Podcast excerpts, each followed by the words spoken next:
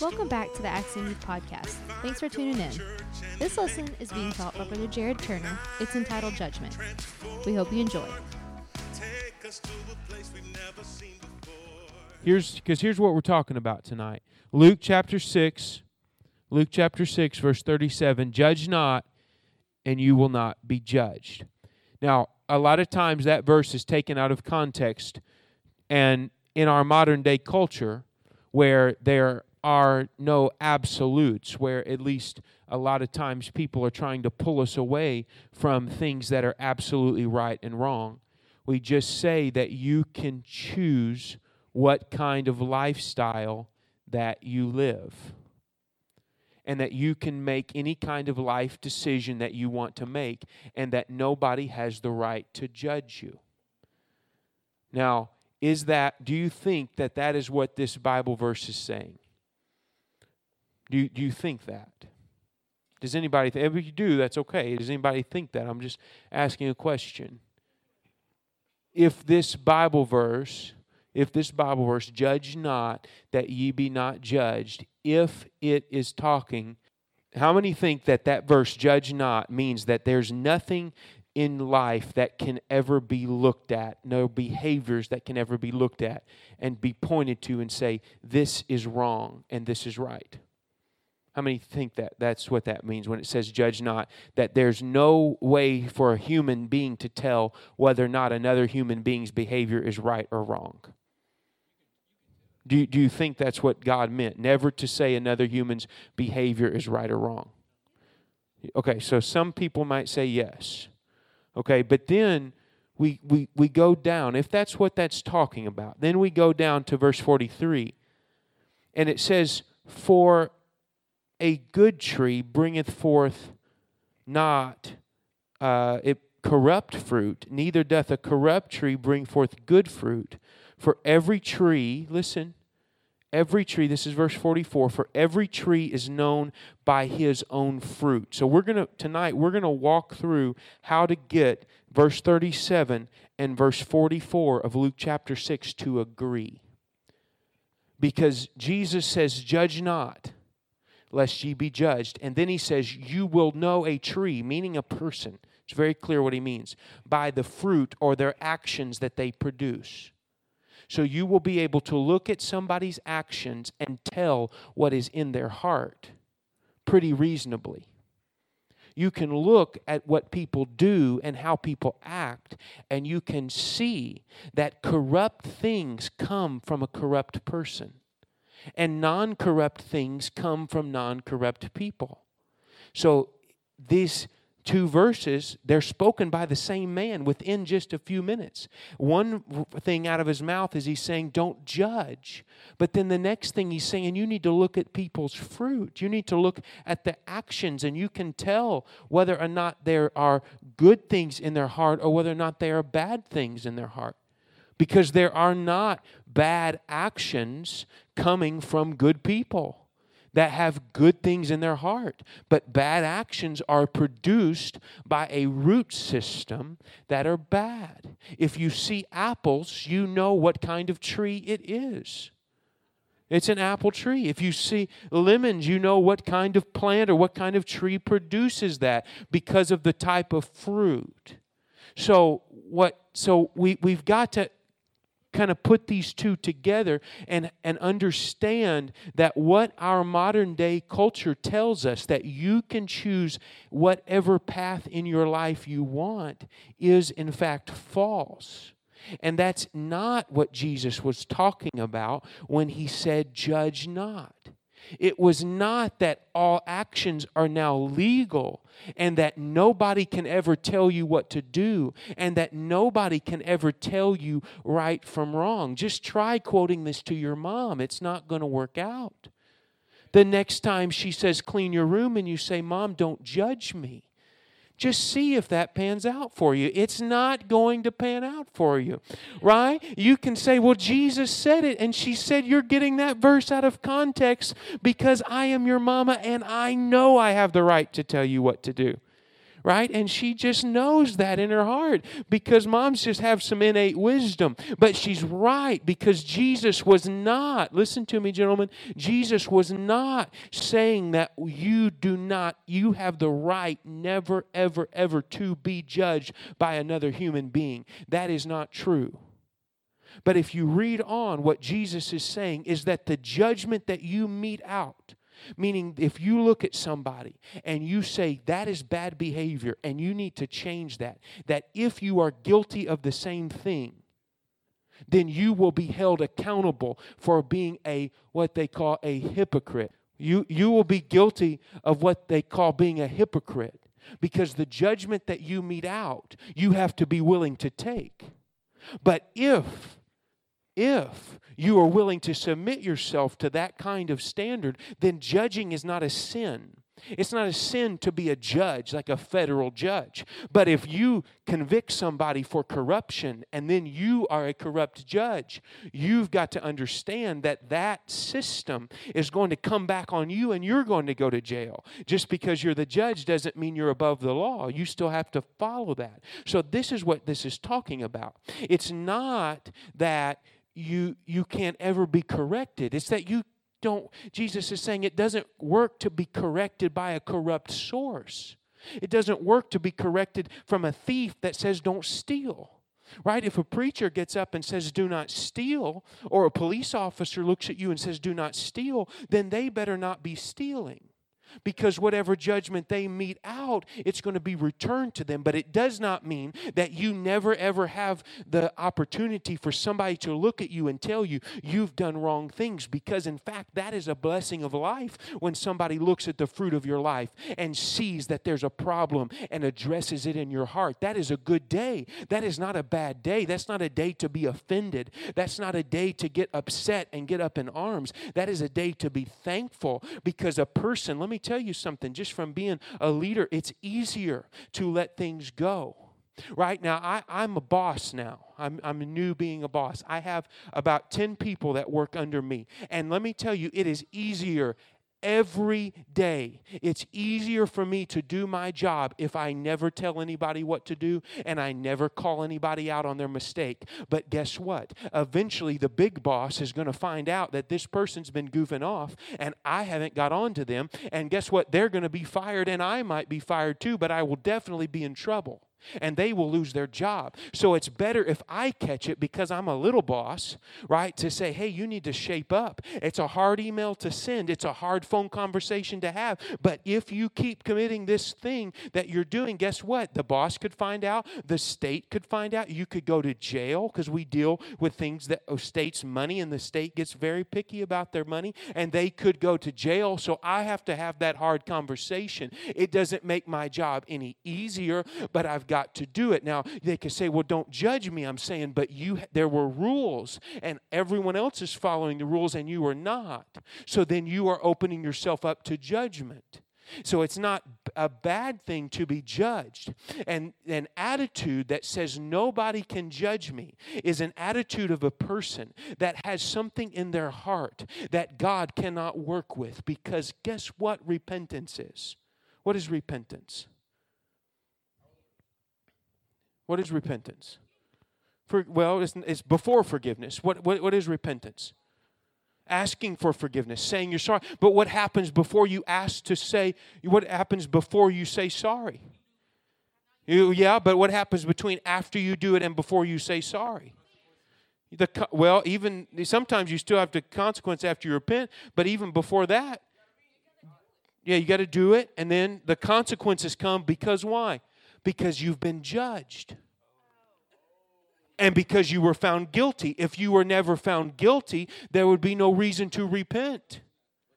Right? So so judge if you're not judged, you will never repent. And if you never repent, you will be judged later because everything comes back to judgment because this world will end in judgment. Death is a very cruel judge. And the Bible says that it's appointed unto man once to die, and after death, the judgment. You will be judged by the content of your life, or as this verse says, by the fruit that you bear. By the, the actions that you take. You will be judged by that. So, this judgment will come into your life. So, a person that pushes off judgment and says, Do not judge me, now you have the right to do that because God created you as a human being with, with an ability to make your own decisions. And so, God allows you to be your own judge for a time. And you can say, Do not judge me. And once you become 18 years old age, of age, you can make those kind of decisions. If you don't live in your if you live in your own house and pay your own bills, you can really kind of make all your decisions if you don't violate the law, I guess. But eventually there's going to come a time when you run into an authority. If you keep pushing off judgment, there's going to come a time when judgment will find you. Because judgment on earth, judgment from people. I'm not talking about from corrupt people. I'm talking about judgment. You've got to you've got to perceive when somebody corrects you and somebody looks at you and says, "Hey, you've got to fix this." You've got to consider the source, right? This is what this is talking about. You've got to look what is the fruit of that person's life? Right? So if it's your mom looking at you, you can say, What's the fruit of her life? Well, she gave life to me. She provides clothing and housing, and her, you know, and my dad, they do this and they do this for me, and they would, they sacrifice for me, and they do all this. So should I take advice from somebody that has given me so much? Probably yes. You look at their fruit and you don't say all judgment is wrong. You look at it and you say, Is this judgment worth listening to? Because the more you push off judgment, judgment, the more you push it down the road, you're really never ever coming to a place where it's solved. You're never really ever coming to a place where you get healed. You're never really coming to a place where it's fixed until you allow somebody to judge you. Until you stand there and say, What are my faults? I want to get them fixed.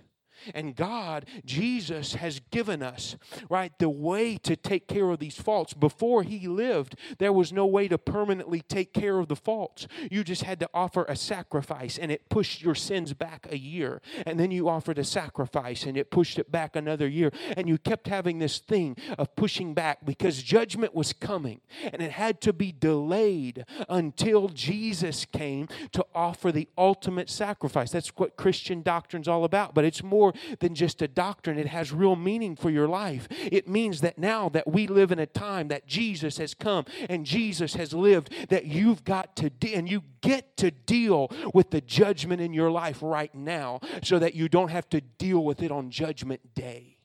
Because if you are justified here on earth, you understand that the Bible says that we will rule and we will reign with God. So that means on judgment day you are not some person that's down in the in the on the stand having to testify about why your life is so pitiful but you are somebody that's sitting on the throne with God. Why? Because you have His name on you in baptism and you have His record. Why? How do you get that? Because you were willing to submit to judgment right now. And you were able to say, God, I'm allowing you to judge me. I'm allowing you to show me every place that I've messed up, every time that I've been faulty, every time that I've had a bad attitude, every time that I have sinned, every time that I've done something wrong, every time that I've been bad, every time that I have molested, every time that I have looked at things I shouldn't look at, every time I have said things I shouldn't have said, every time I mistreated that person or bullied that person or put somebody else down to make myself rise up, I am sorry for that. And I invite your judgment into my life. And when you do that, then God can heal. But if you push it back and say, nobody can judge me, you mean that, and not even God can judge you. And he will say, Okay, I'm not going to. Because the Bible says that whom the Lord loveth, he chasteneth. The chastening means good old fashioned word for spanking means he judges you means he issues judgment in your life and he causes there to be a change something and that's who god cares about but if you don't care about god and you don't care about living for him then he's going to pull back and he's going to say well you don't care about me i'm going to allow you to do whatever you want to do I'm going to allow you to say that nobody can judge you, and I'm going to allow you to believe it. And the Bible talks about their heart being darkened. Their heart being darkened so that they could not see. There's this Jesus' disciples, you've read it if you've been reading in Luke, Jesus' disciples, they ask him, Why do you teach us in parables? And he said, Because it's given to you to know the kingdom of God, but it's not given to them. And so they're going to hear and not hear. They're going to see and not see. So there are some people that by their actions, listen to me, there are some people that by their actions will be excluded from hearing the message that God has for them. Why? Because they have shut Him out, because they have not wanted the message of judgment in their life, because they have misinterpreted the idea of judge not and they said, Nobody can judge me, not even God. And so God will not judge you.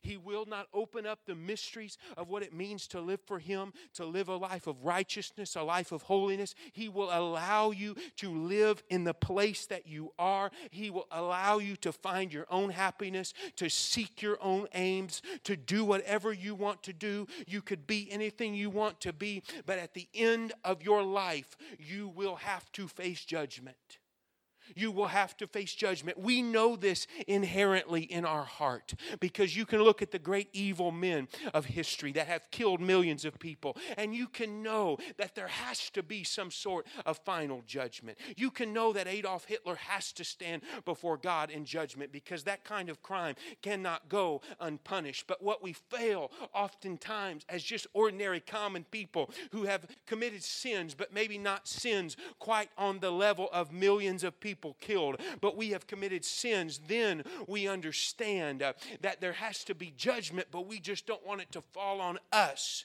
But why? When you this is what I want you to understand that the one thing about God that is more attributed to him than anything else, the one attribute of God, Brother Kilman teaches this, that's more than anything else is God's holiness.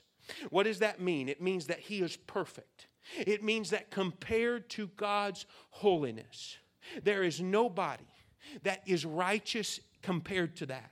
So that means that a sin as gross and as heinous as murder, and a sin of lying, which we most of us have done in our life. Probably, I would venture and say all of us at some point of our life have lied. But those two sins, compared to God's holiness, are so inconsequential in their difference that they're basically the same. Understand how that principle works? That when you compare things, that you can compare two things and they may look a lot alike.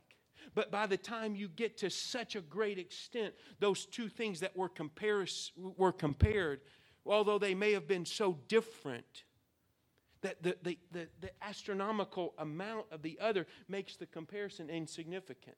Let me give you, let me give you a, a problem from statistics. Let me, let me talk a little math to you from statistics. Don't turn your brain off. Don't turn. I'm, I'm going to illustrate my point.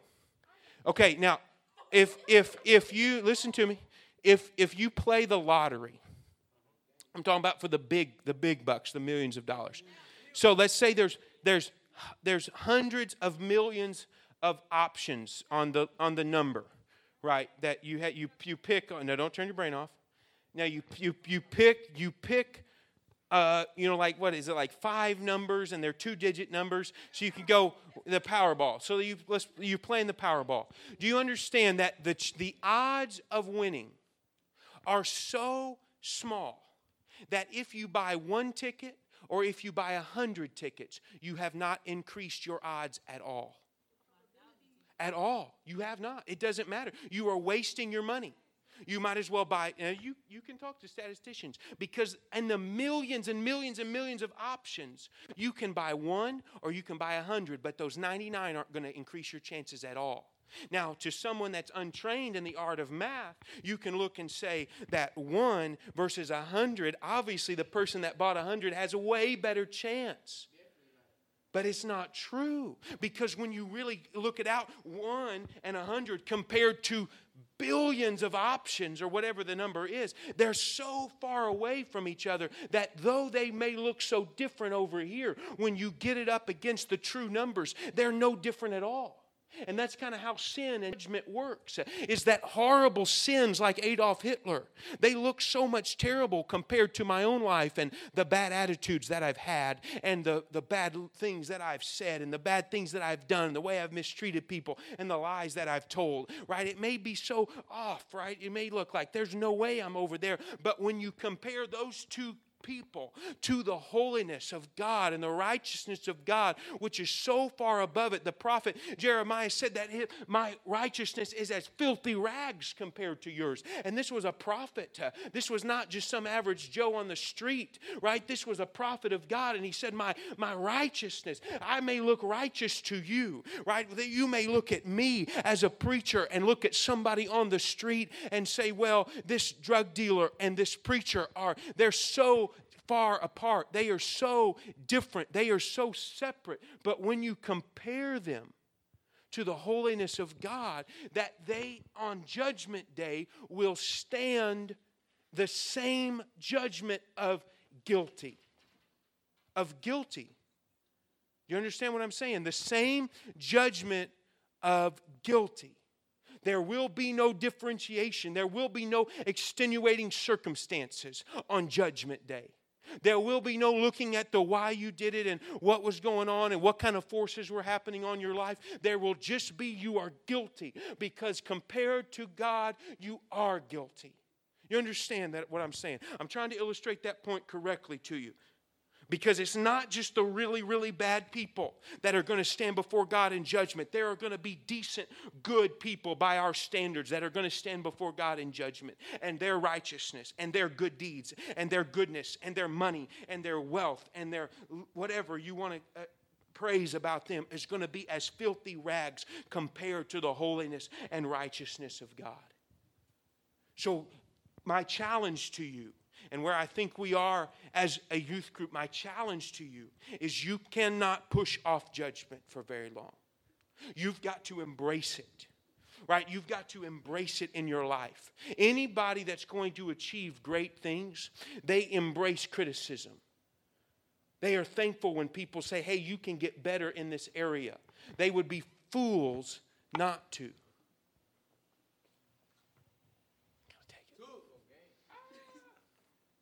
They would be, they would be fools, listen to me, if you're really trying to compete at the highest level of whatever of whatever sport or whatever activity that you're involved in you would be foolish to not take correction from somebody that can look on the outside and say hey you need to do this better.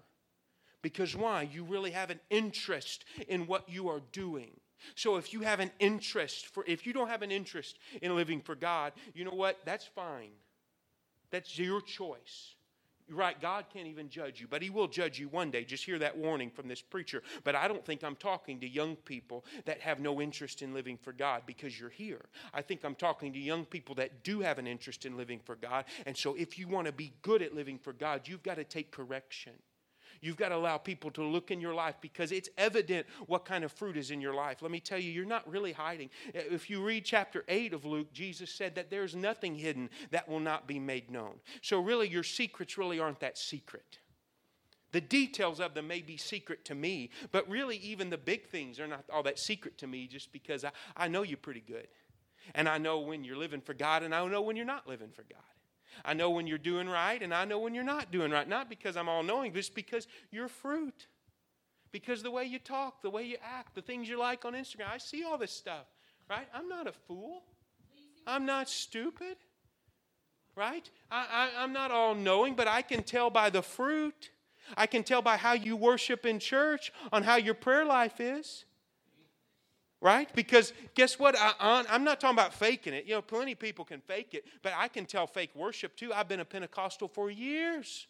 I know what fake worship looks like, and I know what sincere worship looks like. And when people are sincerely worshiping, guess what? They, they, are, they love God. They have a connection to God. Are they perfect? No, but that's good fruit. Now, when people don't worship, does that mean they're terrible and they're zeros? No, it just means something's going on deeper in their heart. You know what I mean? It just means there's something else going on. It means prayer life is lagging. It means there's peer pressure going on. It means they're doing something they probably ought not to do. And it's hard to lift your hands in the presence of God when there's stuff on your phone that you don't want anybody to know about. Why? Because what does God want? Right? What does the Bible say that's pleasing unto God? A humble and contrite spirit. That means yielded to God's judgment. It means saying, God, here I am, whatever you want to do in my life. You know, it's hard to do that if you really don't mean it. You understand what I'm saying? So, fruit is evident. So, you can say, oh, don't judge me. Well, you know, okay. But let me tell you, I wouldn't be doing my job if I just allowed you to push judgment and push judgment and push judgment. Because one day you will be judged. You will be. So here's what I want you to do. We got, we got about seven minutes. I want you to close your eyes. I want everybody, nobody Nobody talking, nobody goofing off. I just want you to close your eyes and I want you to think about the, the product that you are producing in your life right now. Now, I want to give you some criteria for that. Who do you love? And if and listen to me, if the only people that you love are people that love you, Jesus said, you can read it for yourself. Jesus said that even sinners love people that love them, so they don't count. Who do you love that has no ability to give you anything? Who at school are you reaching out to that has no ability to do anything for you or, or help you in any way? Who are you trying to pull up? If you don't have somebody, then your fruit, then your fruit is not is not making it. It's your tree, your heart, is not producing any fruit after God's heart. Who are you giving to? The Bible says that if you give to people that give back to you, that even the world does that, and that's not considered giving. Who are you giving your time to? What are you, what are you pouring into? Who are you pouring into? What, what, are, what are lives that you can say that I have touched? And if there's nobody, if you're just got a small circle of friends and sometimes you even talk about them to each other, let me just, let me just tell you that's a corrupt heart. What, what are you doing with your time? That's a precious commodity that God has given you. What, are you, what kind of things are you producing with your time? What kind of thoughts are, are your entertainment producing in your mind? Is it good thoughts? Thoughts about the kingdom of God? Or is it wicked thoughts? Because let me tell you, what kind of fruit pops up? What kind of things are produced? That tells you a lot. I'm not, I'm not issuing any judgment. I'm just asking you to judge yourself before Judgment Day and say, is there anything I need to repent of? What, where's the fruit of my life? What am I offering? What am I offering? What am I offering to God? Because you know that, that's a beautiful thing is God gives us a lot, but you know what? We can offer things to God. Paul said, present your bodies a living sacrifice unto God, which is your reasonable service. So let me ask you, what are you offering to God? Are you spending any time with Him in prayer? Are you honoring His word? Are you worshiping when you come to church? What are you giving to God? And if, if you're coming up with zeros on that scale right now, Friend, you need to re examine your status as a Christian. If you're coming up with zeros, you're not living a Christian life. Because guess what? A Christian life produces fruit. And the Bible says you will know them by their fruit. How will your friends know that you're a serious Christian? By what you say, the fruit of your life, by who you reach out to, how you treat others. Right? If, if, you're, if you are bullying people or gossiping or talking bad about people, you are not a Christian. You can say you go to church, but you are the fruit is what matters. Words are cheap. If you're looking at things on the internet that you should not look at, you are not a Christian. You are not a Christian. You can go to church, but you are not a Christian. Why? Because a Christian life will produce fruit. I'm sorry, you are not a Christian. And that's something that will be judged on the last day. So you better allow God to judge it now and fix it now because there's power to fix anything. That's what I want to leave you with. So that's what I want to leave you with. I want to leave you with this score. Whatever you came up with in your head about those things based on that rubric that I gave you, if your score is zero and you, you, you're seeing so little fruit, I want to tell you that there's, there's power tonight to transform you into the person that you want to be. Because I'm talking to young people that I believe genuinely want to live for God. Because if you don't, then you're wasting your time here. But if you want to live for God, I'm here to tell you that your life needs to start producing fruit. And you need to take an honest look and say, God, work in my life.